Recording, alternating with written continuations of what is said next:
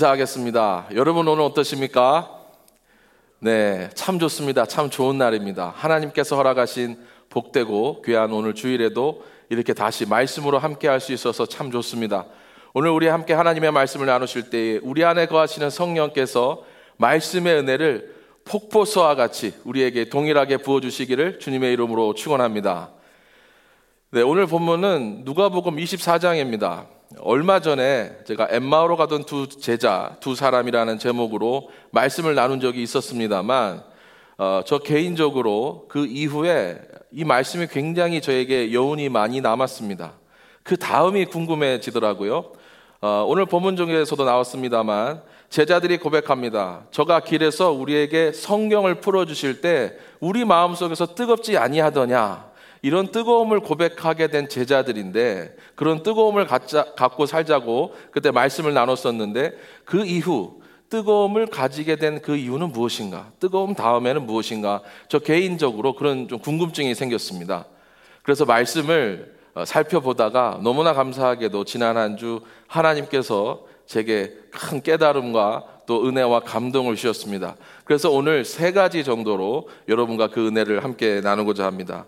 사랑하는 믿음의 식구 여러분, 오늘 이 시간에도 우리 엠마오로 가던 두 제자가 부활하신 예수님을 만나 마음이 뜨거워졌던 것처럼 우리도 다시 마음이 뜨거워지기를 바랍니다. 오늘부터 다시 진정한 제자의 삶이 시작되어지시기를 주님의 이름으로 축원합니다.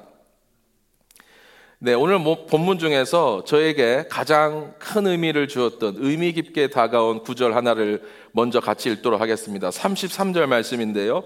33절 말씀 다시 한번 보실까요? 그들이 곧바로 일어나서 예루살렘에 돌아와서 보니 열한 제자와 또 그들과 함께 있던 사람들이 모여 있었다라고 말씀하고 있습니다.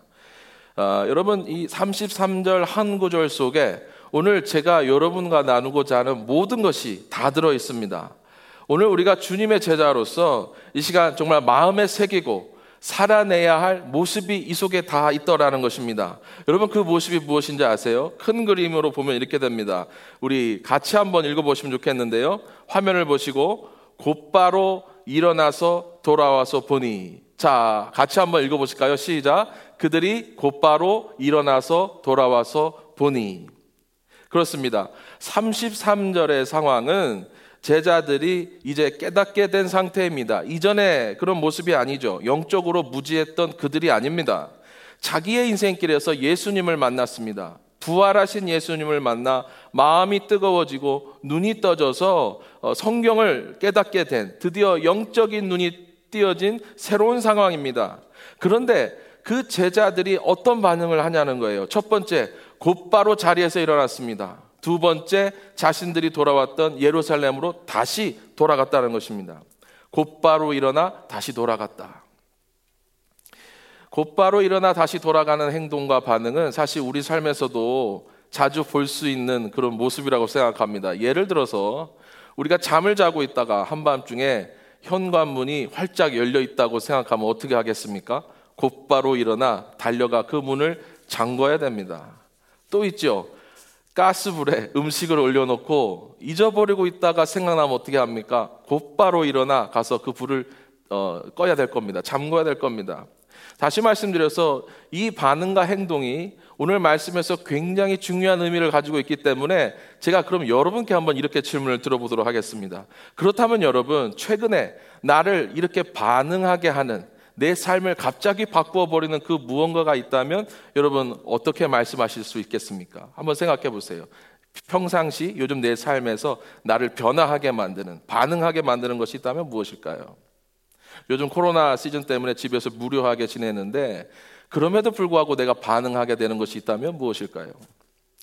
자, 그리스도인으로서 한번 생각해 보실까요? 나를 영적인 그 침체 가운데서 깨워주는 그 말씀이 있다면 어떤 것이 있으셨습니까? 지난 한 주 사시면서 그리스도인으로서 또 주님의 제자로서 내가 곧바로 회복되도록 반응하도록 만드는 그 말씀, 찬양 어떤 것이 있으셨는지요? 오늘 말씀과 더불어서 한번 생각해 보시기 바랍니다. 우리가 진정한 제자의 삶, 뜨거움 이후에 반응과 행동을 이끌어내는 뜨거운 그런 삶을 살기 위해서 무엇을 해야 되는가? 먼저 첫 번째를 살펴보도록 하겠습니다. 자, 그렇다면 나는 어디에서 일어나야 되는가? 라는 것입니다. 나는 어디에서 일어나야 되는가?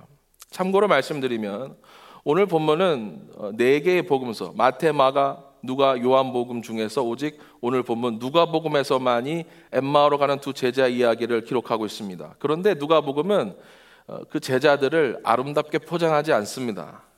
그래도 명색이 주님의 제자들인데 여전히 눈이 가려져 있었고 부활하신 주님을 알아보지 못하는 그들의 어리석음을 그대로 보여줍니다. 가장 먼저 주님이 부활하셨다는 소식을 들었음에도 말미암아 여전히 믿지 못하고 있는 그들의 무지한 상태를 누가복음은 여과 없이 그대로 보여주고 있다는 것입니다. 심지어 오늘 두 제자는 엠마오로 가던 그 길에서 부활하신 예수님을 직접 만났습니다. 이야기를 하였고 같이 음식을 나눴는데도 여전히 알아보지 못하고 있었다라는 인간이 경험할 수 있는 최고의 경험 아닙니까? 부활하신 예수님과 함께 이야기를 하고 음식을 같이 나누었는데도 여전히 그 주님을 알아보지 못하고 있다라는 것을 누가복음에서는 보여주고 있습니다. 어떤 의도가 있는 것처럼 느껴지더라는 거예요. 그런데 말씀을 자세히 보시면 예수님께서 이런 상황에 있는 제자들 영적으로 무지한 제자들을 그냥 놔두시지 않습니다. 엄하게 훈계하시는 장면이 오늘 본문에 있습니다. 25절과 26절 말씀해 보시면 이르시되 미련하고 선지자들이 말한 모든 것을 마음에 더디 믿는 자들이요 그리스도가 이런 고난을 받고 자기의 영광에 들어가야 할 것이 아니냐 하시고 예수님께서 말씀하시는 거예요. 제자들을 보고 미련하고 더디 믿는 자들이요. 영어로 보니까 오, foolish man 이렇게 되어 있어요. NIV 버전에 보면 how foolish you are 이렇게 되어 있어요. 어, 제가 미국에 처음 왔을 때 딱 이런 상황이었던 것 같아요. 언어도 잘 안 되고 소통이 안 되니까 바보처럼 느껴지더라고요. 우리가 처음 미국에 와서 세팅할 게 얼마나 많습니까? 뭐 전기도 오픈해야 되고 은행도 가야 되죠. 뭐 물도 써야 되죠. 뭐 인터넷도 해야 되죠. 여러 가지를 혼자서 해야 되는데 그 소통이 잘 안 되니까 얼마나 어려운지 몰라요. 어, 그때 제 나이가 서른 살이었는데요. 한국에서 대학원 공부를 하다 왔습니다. 그래서 나름 고학력자 아닙니까? 그러면 그런데 여기서 초등학생보다 말이 안 되니 의사소통이 안 되니 야 이건 정말 아무짝에도 쓸모없는 짐짝 같이 그렇게 느껴질 정도로 제 인생이 무의미하게 느껴지더라고요. 어, 연습해가지고 정성을 다하여서 영어로 몇 마디 전해 보다가 어, 상대방이 sorry 한마디만 하면 파래집니다. 앞에가 안 보이죠. 또 내가 이야기를 하는데 영어로 이야기하는데 상대방이 못 알아듣는 눈치가 보이면 그냥 머리가 하얘집니다. 그냥 한국에 가고 싶죠. 그런데 그때 온 지 얼마 안 됐을 때인데 오늘 본문 말씀을 읽은 적이 있습니다. 그래서 미국에 왔으니 영어도 한번 공부할 겸 영어로 읽어보자 하고 거창하게 시작을 했는데 다른 것은 하나도 안 보이고 foolish 이 단어 어리석다라는 단어 하나만 딱 보이더라고요. 마치 저를 보고 얘기하는 것 같아서 씁쓸한 웃음을 지었던 그때가 이번에 생각이 나더라는 겁니다. 자, 그런데 오늘 본문 말씀 속에서 제가 굉장한 위로를 받았습니다. 말씀이 너무 감사하더라고요. 누가복음에 제자들의 연약한 모습이 그대로 다 보여지더라는 거예요. 나와 같은 그들의 모습. 오늘 예수님께서 그들을 꾸짖으시는 장면도 그냥 있는 것이 아니더라는 말씀입니다. 왜냐하면 이 장면이 누가복음의 24장 마지막 장에 있습니다. 즉 저자 누가는 처음부터 사람에게 집중하지 않습니다. 오직 예수님에게만 집중합니다. 처음부터 끝까지 주님이 하신 일들을 쭉 설명하다가 마지막 순간에 누가복음 24장에 마치 하이라이터와 같이 부활하신 주님이 나타났고 드디어 무지하고 어리석었던 그 제자들이 변화되었다는 것을 보여주고 있는 거예요. 그 이유가 무엇인 줄 아세요?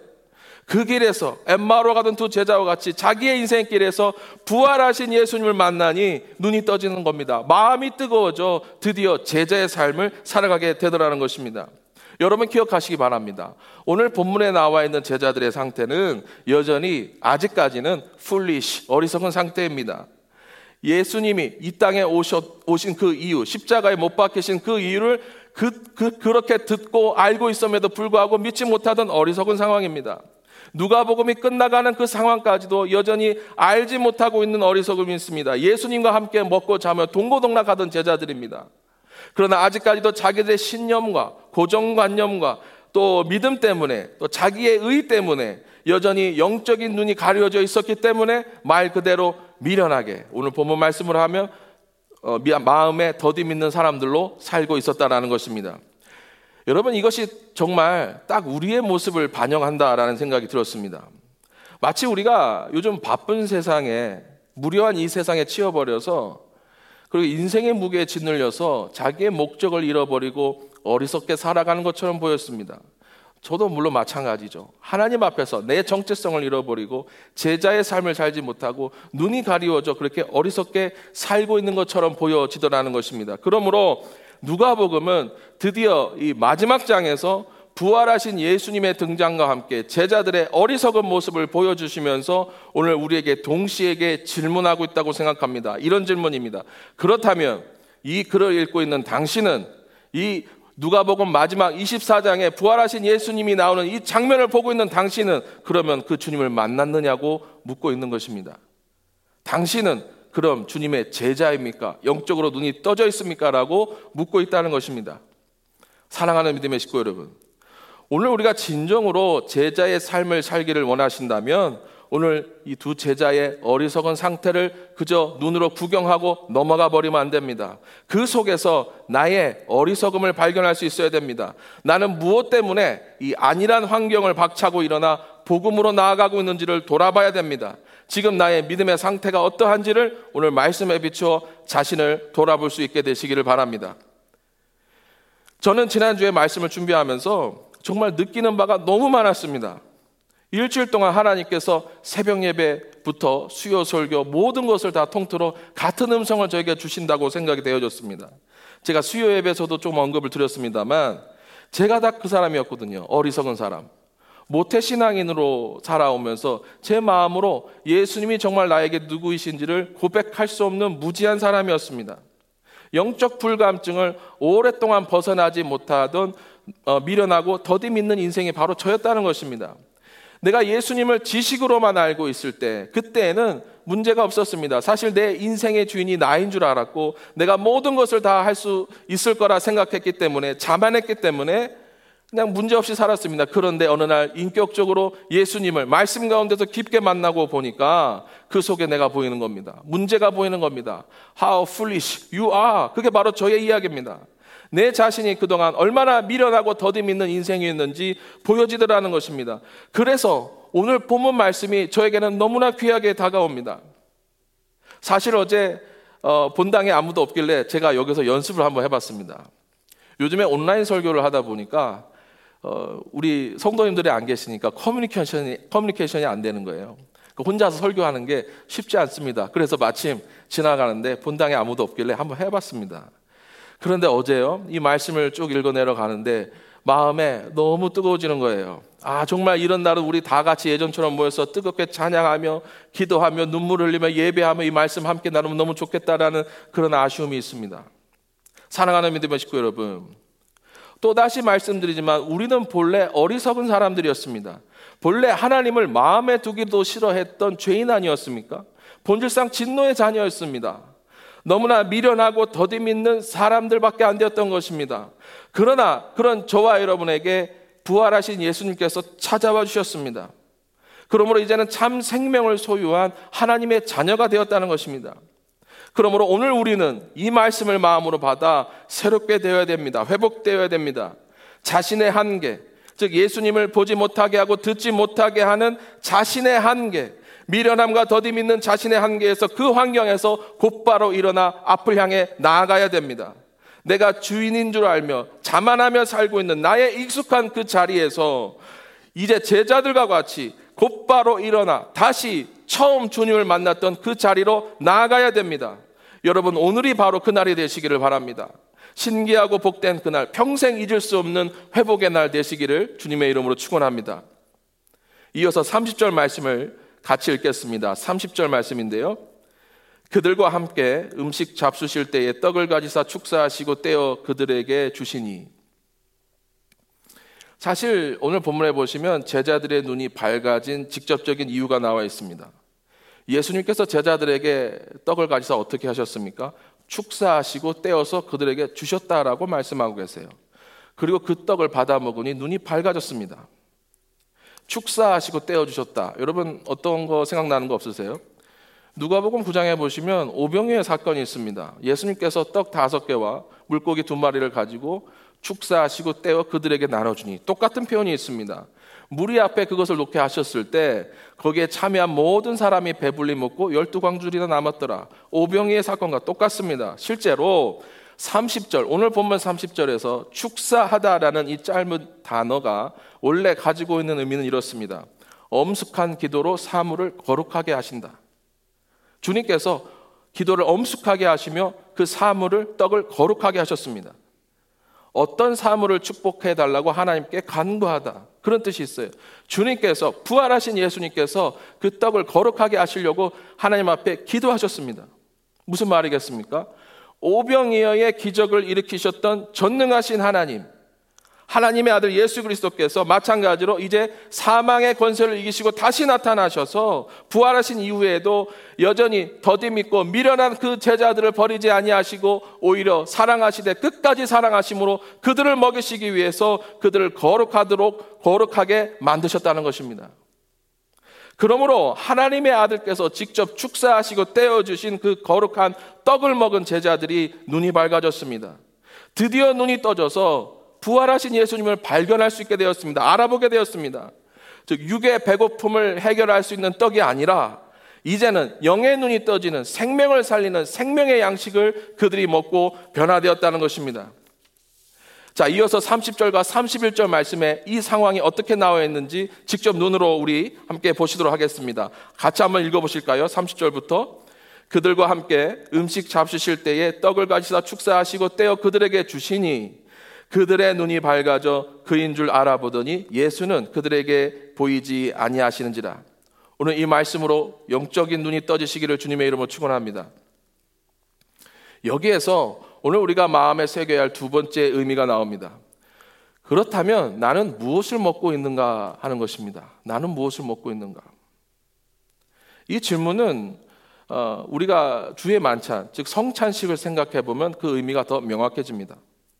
예수님께서 떡을 가지사 축사하시고 떼어 주셨다는 이 말씀은 예수님께서 십자가를 지시기 전 그날 마지막 밤에 제자들과 함께 최후의 만찬, 주의 만찬을 나누실 때를 연상시키게 만듭니다.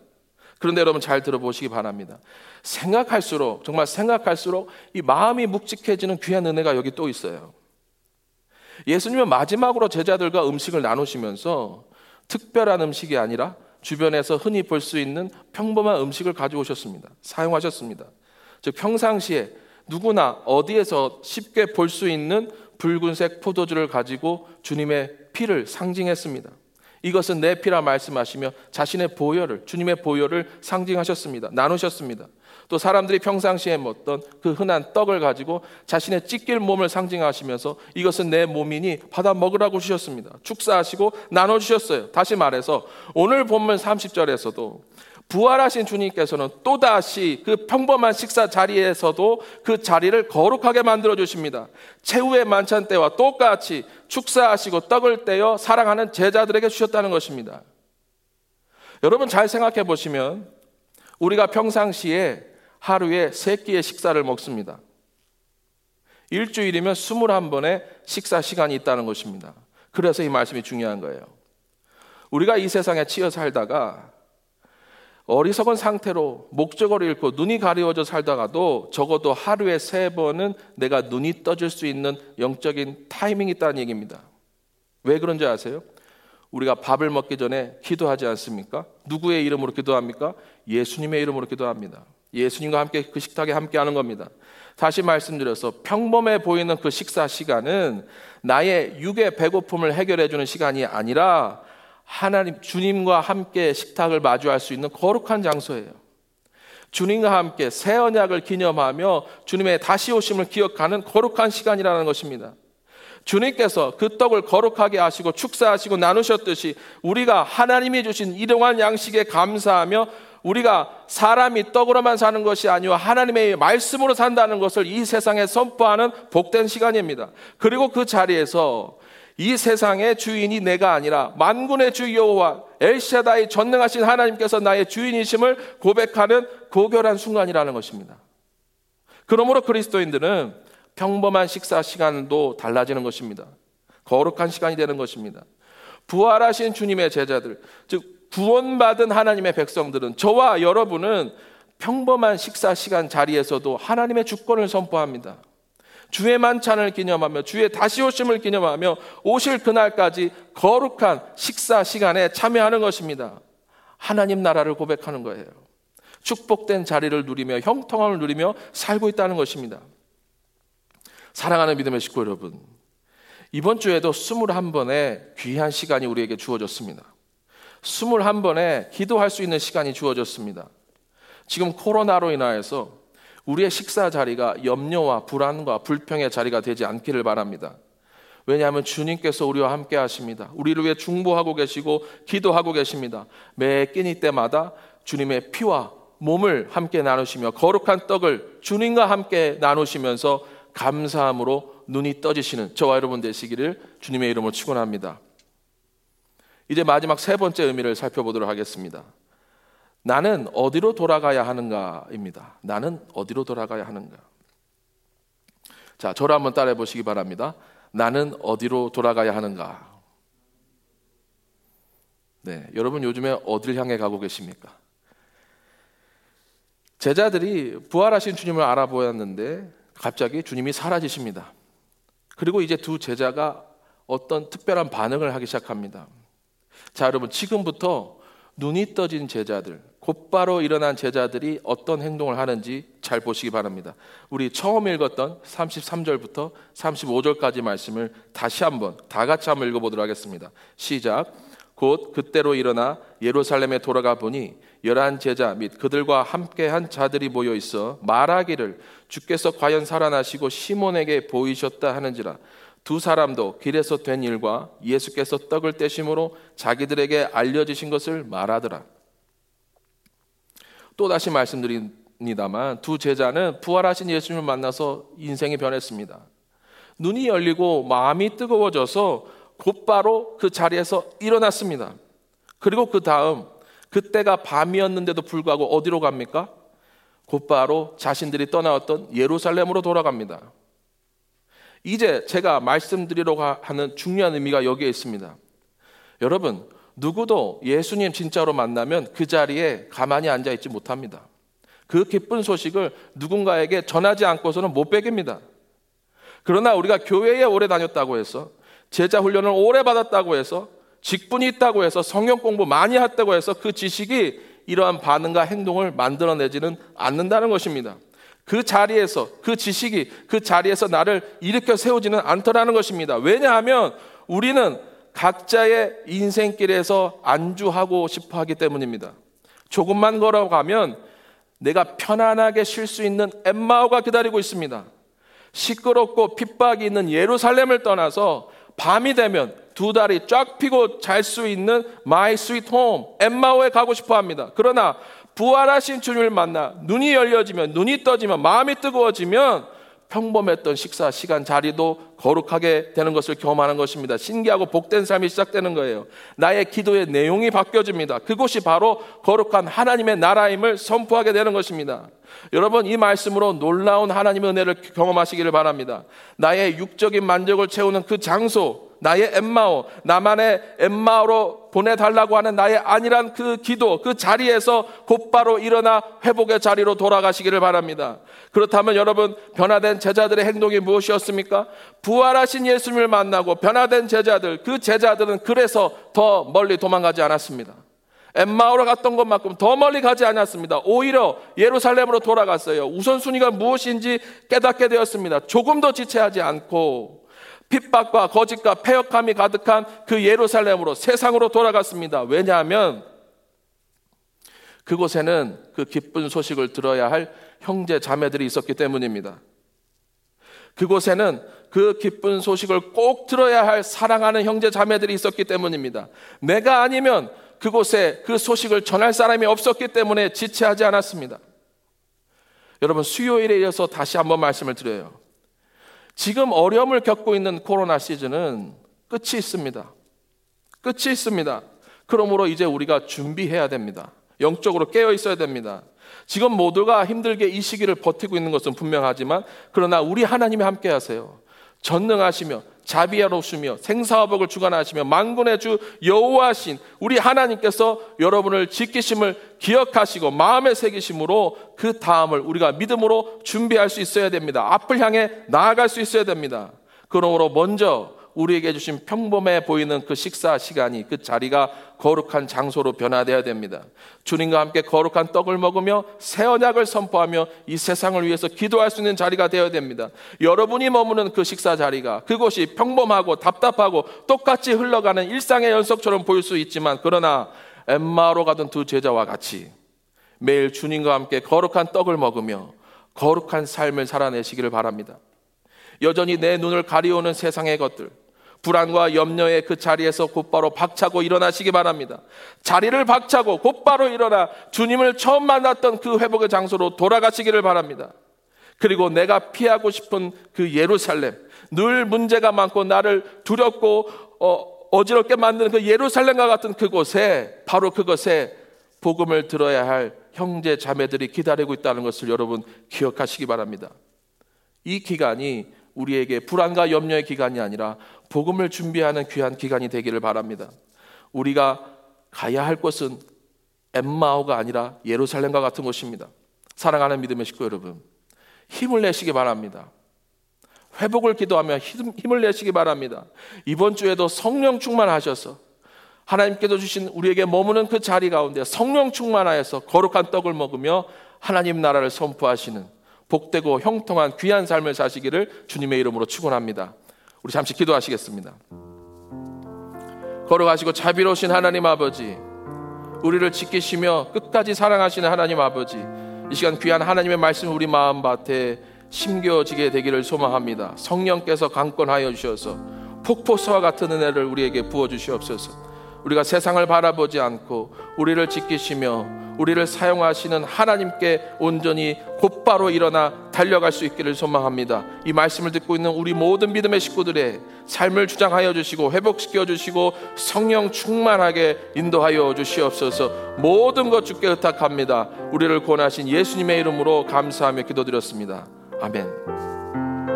우리 말씀을 기억하시면서 함께 찬양하시겠습니다. 계신 자리에서 함께 일어나심으로 이 말씀과 또 찬양을 고백하시면서 하나님 앞에 기도하는 시간을 잠깐 갖도록 하겠습니다.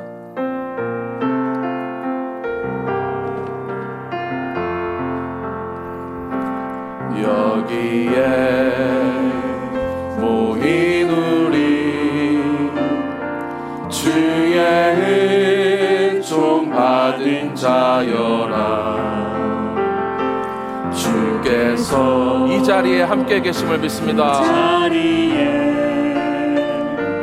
함께 계심을 아노라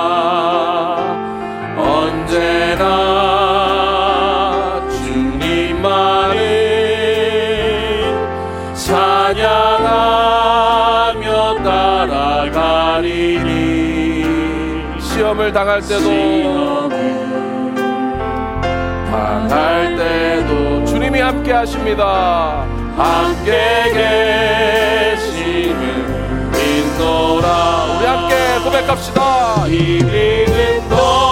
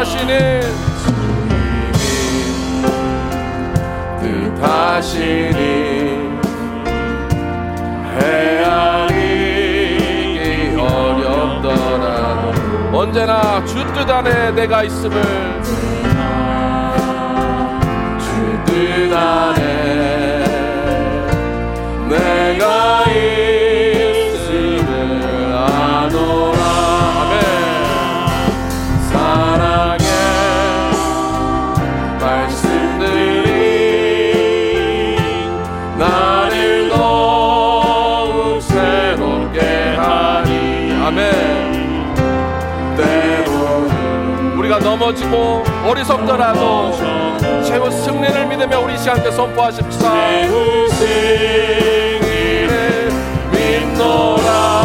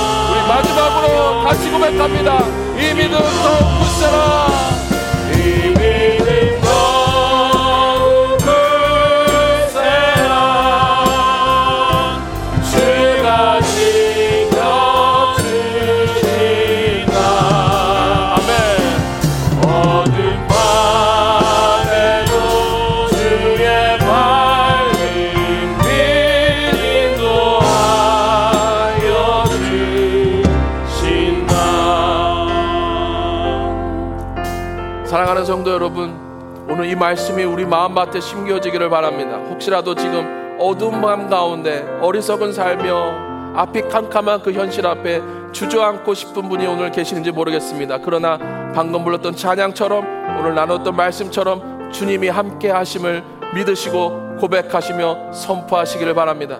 우리 시간 함께 통성으로 함께 말씀을 마음에 새기며 기도하기 바랍니다.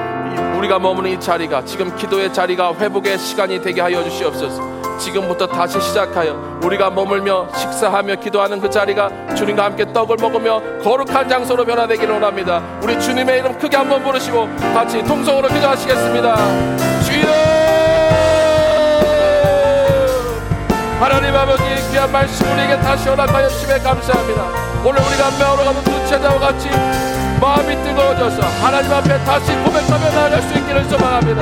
주여 우리가 안주하고 싶은 이 엠마워 나의 상황 속에서 곧바로 일어나 다시 복음의 자리로 나아갈 수 있도록 뛰어갈 수 있도록 주께서 역사하여 주시옵소서. 주님께서 나를 먹이시고 부르셨던 회복의 자리로 뛰어나가게 하여 주시옵소서. 하나님 우리가 어떤 어려운 가운데 있습니까? 그 무엇이 우리의 눈을 가리우며 우리의 발목을 잡고 있습니까? 그러나 내게 능력 주는 자에서 모든 것을 할 수 있다고 말씀하신 하나님 성령의 강권하심으로 주께서 우리를 장주의 발로 붙들어 주심으로 하나님 상황 가운데 우리가 오히려 박차고 일어나 앞을 향해 나아가는 우리의 가정과 우리의 교회가 되기를 소망합니다. 하나님 이 말씀을 오늘 우리에게 주셨으니 오늘이 바로 제자들과 같이 부활하신 예수를 만나 내 삶이 변화되는 제자의 삶을 시작하는 회복에 잊지 못할 사건이 잊지 못할 시간이 되게 하여 주시옵소서 이번 한 주를 주님께 의탁합니다. 주께서 역사하시고 성령 가운데 우리에게 힘을 더하여 주시옵소서. 하나님 주변을 돌아보지 않냐면 오직 하나님만 바라보며 나아갈 수 있는 우리 다구만 제일 친정이 될수 있도록 하나님께서 강권하여 주시옵소서. 주님 모든 것 감사합니다. 걸어가시고 자비로우신 하나님 아버지 오늘 우리에게 생명의 양식을 허락하여 주심에 감사를 드립니다. 아버지 하나님 혹시라도 우리 형제 자매들 가운데 여전히 세상의 무게에 짓눌려서 이 어두운 밤 가운데 주저앉고 싶어서 앞을 향해 나아가지 못하는 그런 지체들이 있다면 하나님께서 오늘 이 말씀을 사용하여 주셔서 부활하신 예수님을 만나 그 자리를 박차고 돌아갔던 제자들과 같이 우리에게 새 힘을 허락하여 주시옵소서 우리가 머물러 기도하는 그 자리가 능력받으며 응답받는 거룩한 장소가 될 수 있기를 소망합니다. 이번 한 주를 살아가면서 스물한 번의 그 식사 시간 동안이 나의 육적인 만족을 채우는 단순한 식사 시간이 아니라 염려와 불안과 불평을 쏟아내는 자리가 아니라 하나님께 감사하며 거룩한 장소임을 고백하며 거룩한 떡을 주님과 함께 먹으며 기도하는 놀라운 역사가 일어나는 장소가 되게 하여 주시옵소서. 오늘 이 말씀 우리에게 주셨습니다.